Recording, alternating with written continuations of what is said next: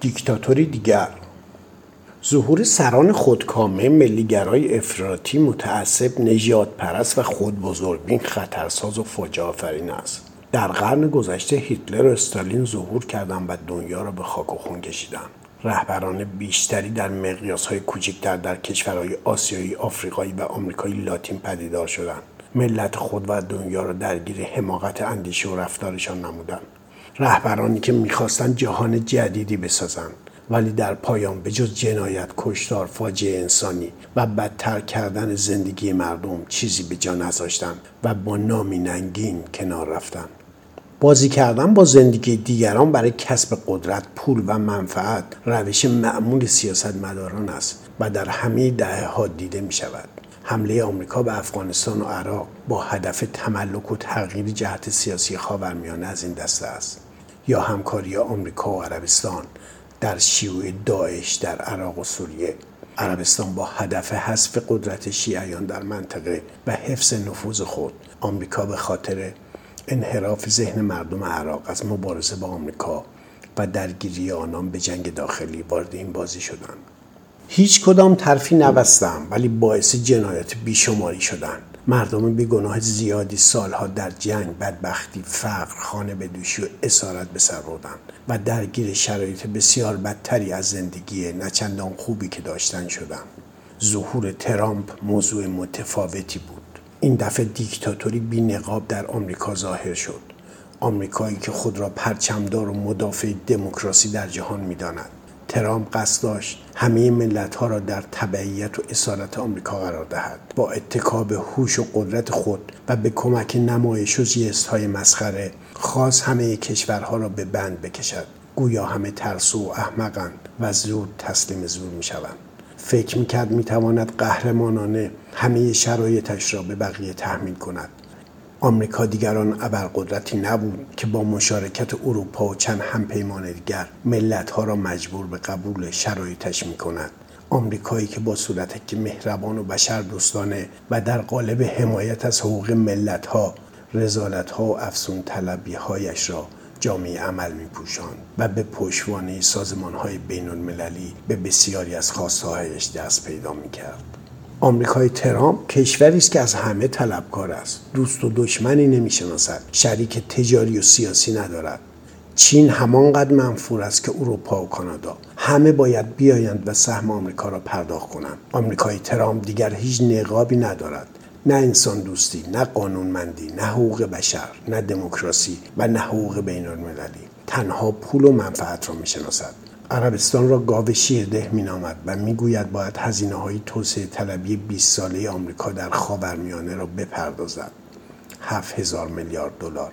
معتقد است اروپا سالها از پول و قدرت آمریکا سوء استفاده کرده. کانادا حقوق آمریکا را ادا نکرده است. با کره جنوبی و ژاپن درگیر می شود اینها دوستان و همپیمانان صد ساله آمریکا بودند. تعرفه های کمرشکنی برای کالاهای اروپایی و کانادا وضع می کند دشمنان آمریکا جای خود دارند آمریکای ترامپ انواع فشارها را به ونزوئلا وارد می کند آنقدر روسیه و ایران را تحریم های مختلف می کند که دیگر هیچ تحریم بیشتری برای اعمال وجود ندارد. جنگ تجاری با چین را به راه می اندازد و چین را دشمن شماره یک جهان آمریکا معرفی می کند تمام تلاشش را برای ایجاد دیواری آهنین در مرز مکزیک و جلوگیری از رفت آمد آنها به کار میبندد. ممنوعیت ورود اتباع شش کشور مسلمان به آمریکا را ابلاغ می کند قاسم سلیمانی را ترور می کند و با افتخار به آن میبالد.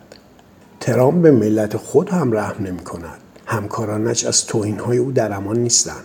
دائما در حال عزل یا اخراج آنان و به کارگیری فرد دیگری است و آنکه معذول شده را با بدترین توهین ها بدرقه می کند بیمه های درمانی عمومی که در زمان رئیس جمهور قبلی بنا شده را به هم می‌زند. اصلا منطقش این است که هر تصمیمی که رئیس جمهور قبلی گرفته را باید برگرداند. چون او سیاپوس بوده. لابد مردم آمریکا هم غلط کردند که او را انتخاب کردند.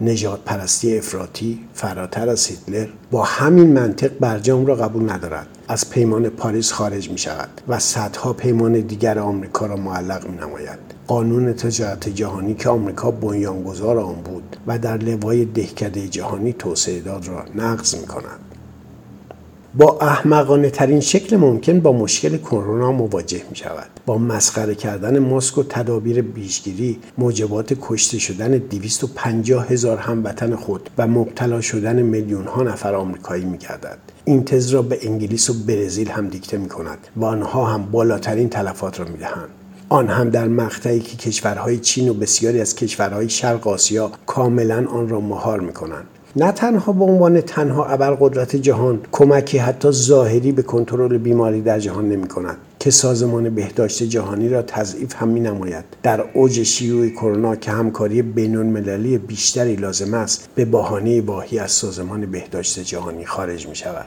خوشبختانه بقیه کشورها تلاش می‌کنند با بیتوجهی و خیشتنداری از کنار موضوع بگذرند و دعا کنند دوران این دیکتاتور احمق به سر رسد. چین محتاطانه طرف های متقابلی را به کار میبندد. اروپا با ناباوری رفتار آمریکا را زیر نظر می‌گیرد. چند بار رهبران منطقه یورو خاطر نشان می‌کنند که اروپا باید راه مستقلی را در پیش بگیرد. با خروج بیمنطق ترامپ از برجام روحانی به امید اتمام چهار سال دوره وی مینشیند. کره شمالی که با دو دور مذاکره منش ترامپ را درک می کند به آرامی خود را کنار می کشد. این موجود خودخواه پس از شکست انتخاباتی رئیس جمهور جدید آمریکا را تهدید به ترور می کند آنها در آمریکایی که همیشه با برچسب مبارزه با تروریست با دشمنانش جنگیده است. ترامپ در گرد همایی که در میشیگان برگزار کرده بود مدعی شد که شاید جو بایدن در صورت رئیس جمهور شدن تنها سه هفته در قدرت باشد و ترور شود و معاون اون کامالا هریس جای او را بگیرد. CNN هفتم آبان 99 نکته جالب این که این آدم ها همیشه پیروان بسیار زیادی هم پیدا می‌کنن.